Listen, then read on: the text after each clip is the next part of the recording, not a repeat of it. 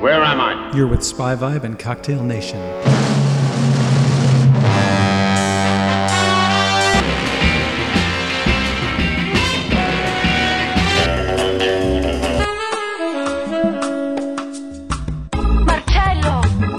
Hey everybody, today I want to feature one of the essential films of 1965, The Ipcress File.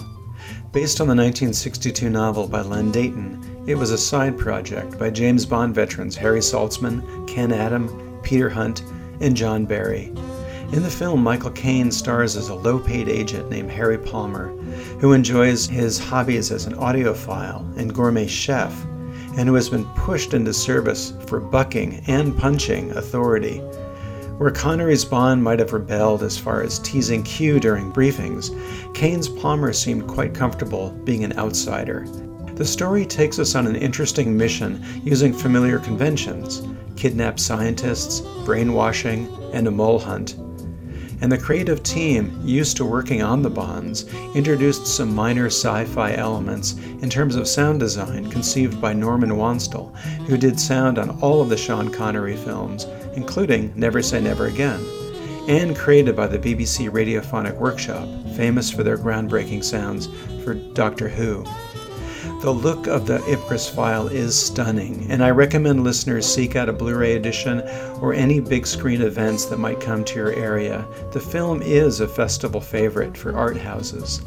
The cinematography is well known for its use of depth staging and shooting frames within frames to echo the cloak and dagger puzzle of the plot. John Barry scored the film with a jazzy, forlorn vibe, helping to establish Harry Palmer as an underdog and in every man. The theme was entitled A Man Alone.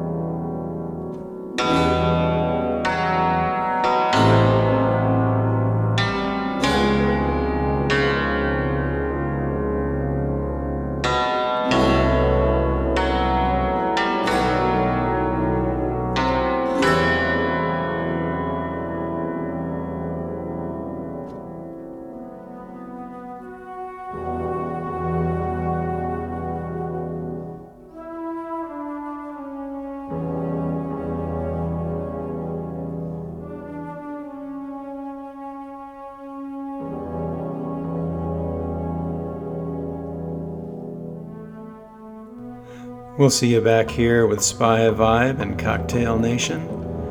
And please visit www.spyvibe.com, the home of 1960s style in action.